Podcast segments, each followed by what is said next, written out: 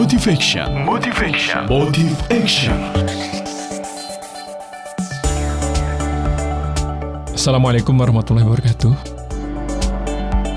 Mitra Muslim, sarapan pagi kita kali ini adalah tentang John Robert Powers.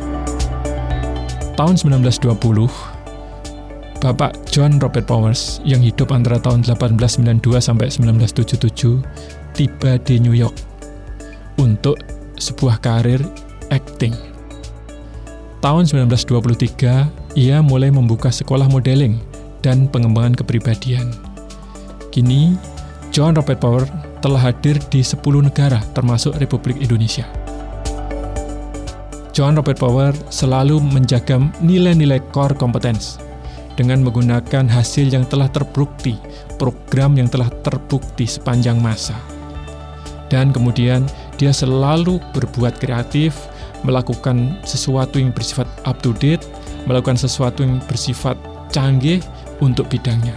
Proses itu kemudian terus-menerus digunakan untuk memupuk mereknya sedemikian rupa sehingga bisa hadir di berbagai negara dengan harga yang sangat premium. Mitra Muslim, standar dan jaringan internasional menjadikannya begitu percaya diri. Pendekatan lokal dan terus merespon perubahan menjadikannya kokoh di pasar. Anda juga bisa kan? Saya Iman Supriyono dari Sarapan Pagi Persembahan SNF Consulting untuk Suara Muslim Radio Network. Wassalamualaikum warahmatullahi wabarakatuh.